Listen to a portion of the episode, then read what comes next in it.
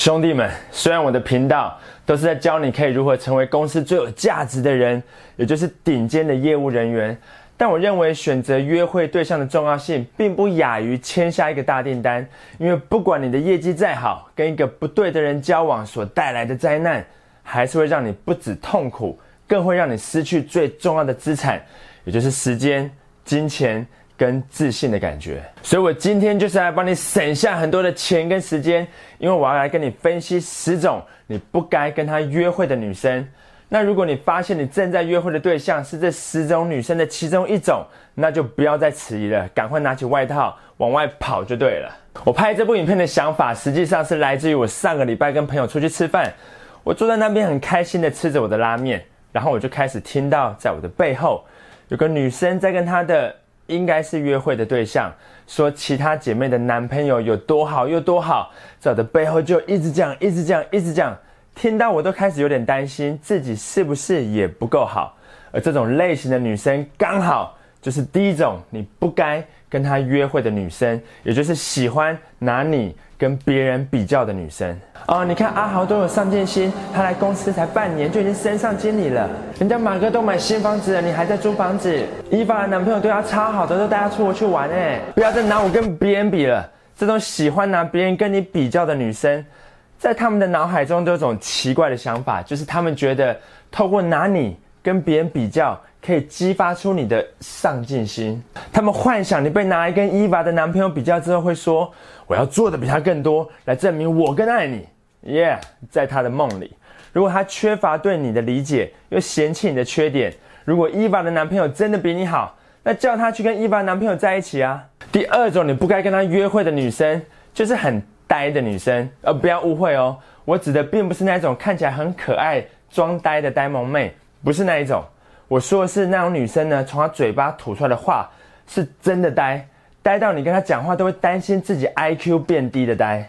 我不管她有多性感，身材有多好啊，其实要看她有多性感，身材有多好。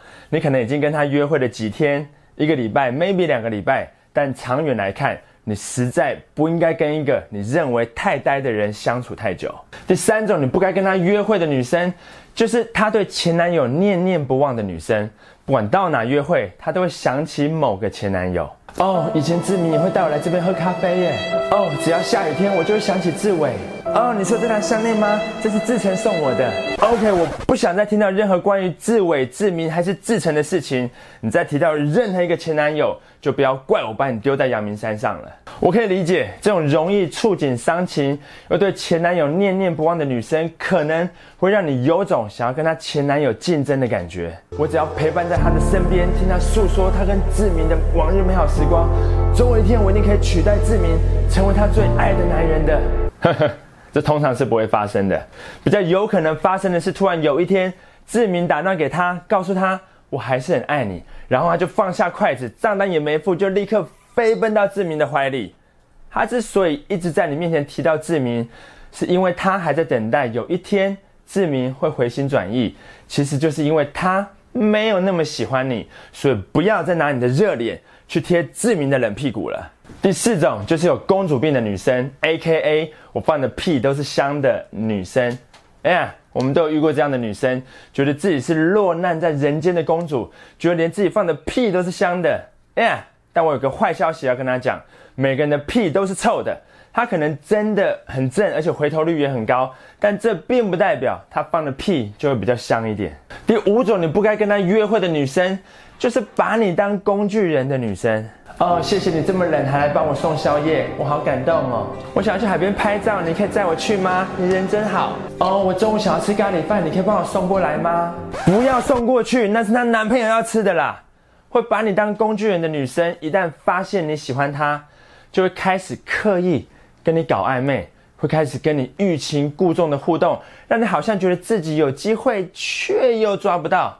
我知道你在想说，至少自己比起其他的男生更能接近这个女生了。只要我一直无条件的对她付出，对她好，只要我坚定不移的当一个称职的工具人，一定会有感动她的一天的。我是不知道她会不会被你感动了，但我很确定她会在你跟她告白的那一天，告诉你说，你真的是一个很好的人。我担心如果交往之后发现彼此不适合，会影响到我们的友谊。我不想要失去你，我们可以当永远的好朋友吗？不要在那边听他鬼扯。如果他只在乎自己的需求，不会为你着想；如果他有麻烦才会找你；如果他只期待你的付出，却只愿意为你做一点点，或是不为你做任何事情，他就是在把你当工具人。兄弟，如果没有甜头，就不要再浪费你的时间了。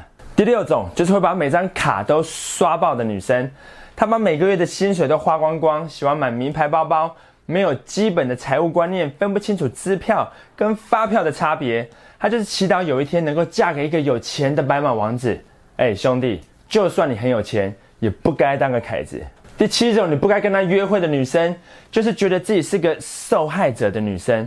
她总是表现得楚楚可怜，觉得一切都是别人的错。她对自己毫无自信，过度缺乏安全感，非常的依赖，不能没有你。除非你立志当牧师，否则光是爱他根本就帮不了他。